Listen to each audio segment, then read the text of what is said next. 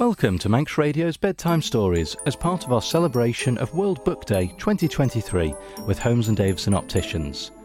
Today's story is Charlie Cook's favourite book, written by Julia Donaldson. Produced and narrated by Kim Quine and featuring a cast of familiar voices. Once upon a time, there was a boy called Charlie Cook who curled up in a cosy chair and read his favourite book. About a leaky pirate ship which very nearly sank, and a pirate chief who got the blame and had to walk the plank. The chief swam to an island and went digging with his hook. At last, he found a treasure chest, and in it was a book. About a girl called Goldilocks and three indignant bears who cried, Who's had our porridge and who's been sitting in our chairs? They went into the bedroom and Baby Bear said, Look, she's in my bed. And what is more, she's got my favourite book. About Sir Percy Pilkington, a bold and fearless knight who told the dragon, Wait, I'm not quite ready for the fight. You must hear this one first. And then his armour clanked and shook as he read aloud a joke he'd found inside his favourite book. About Rowena Redalot, a very well read frog, who jumped upon a lily pad and jumped upon a log, then jumped into the library which stood beside the brook, and went, Read it, read it, read it, as she jumped upon a book. About an oak tree full of birds. Each bird had built a nest, and they had a competition to decide which one was best. They chose an owl to judge it, and the winner was a rook, whose nest was lined with pages from his very favourite book.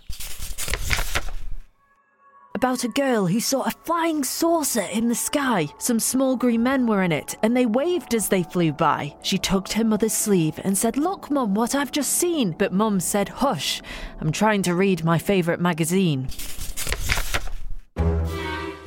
About a wicked jewel thief who stole the king's best crown, but then got stuck behind some sheep, which slowed his car right down. The king dialed 999, and soon the cops had caught the crook and flung him into prison, where he read his favourite book. About a greedy crocodile who got fed up with fish and went on land to try and find some other kind of dish. He went into a bookshop and there he grew even greedier, was reading on page 90 of a large encyclopedia. About the biggest birthday cake the world had ever seen. A team of royal cake makers had made it for the Queen. The cake was so delicious that a famous spaceman took a slice of it to Jupiter. He also took a book. About a ghost who glided round a castle every night, carrying her head and giving everyone a fright.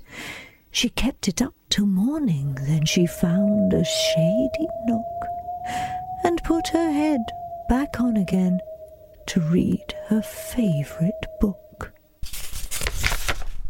About a cosy armchair and a boy called Charlie Cook.